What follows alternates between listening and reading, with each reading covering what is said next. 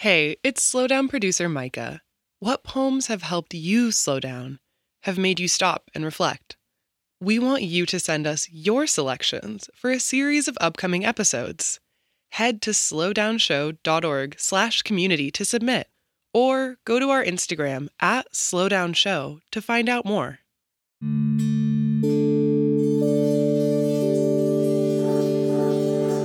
I'm Ada Limon, and this is The Slowdown.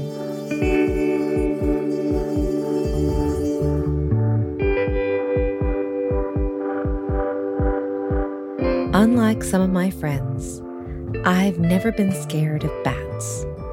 Even as they circled overhead in the twilight, even with their eerie vampiric myths and too true, terrifying reports of rabies, I liked them. They are like night birds. I particularly liked their movements, the way they dart and swoop and navigate by echolocation. You can also count on them, their nighttime appearances. We'd sit on our rooftop in downtown Sonoma and wait for them to come out just around sunset. We'd watch and point and gasp when they first showed up against the salmon colored sky. Now, when they arrive at dusk in Kentucky, they remind me that the whole world is brimming with life at all hours. The birds I've been watching all day tuck themselves into their trees, and then the bats come out, a changing of the guard. But perhaps one of my favorite things about bats came out of a conversation I had with my friend Jason Schneiderman, who once pointed out that bats have both wings and hands. Think about it wings and hands. Once, my friend Kristen asked my husband and me which animal we would be if we could be any animal in the world. She chose a whale because she could explore the unknown depths of the ocean and she could have a pod and a song. My husband chose a shark so he could feel safe in the knowledge that no one else would eat him. But then he worried that would make him nature's jerk. For me, it was a bat, my strange little nocturnal familiar. The other day, I got to have lunch in person with both the former and current producers of The Slowdown.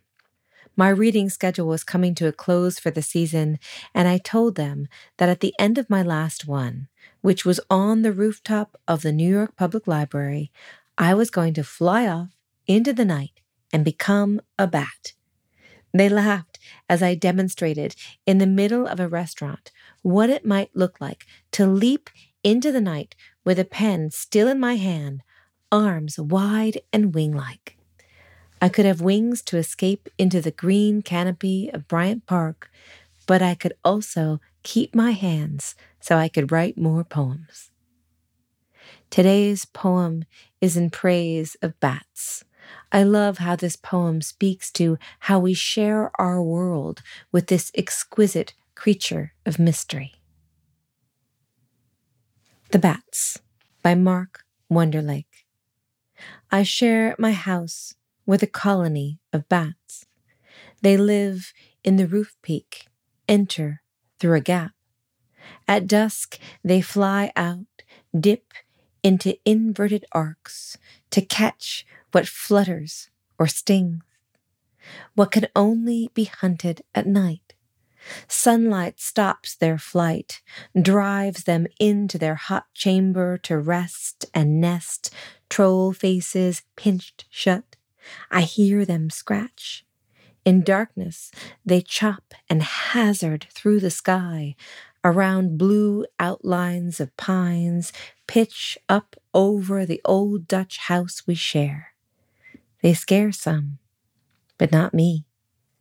I see them for what they seem timid, wee, happy, or lucky, pinned to the roof beams, stitched up in their ammonia reek, and private as dreams.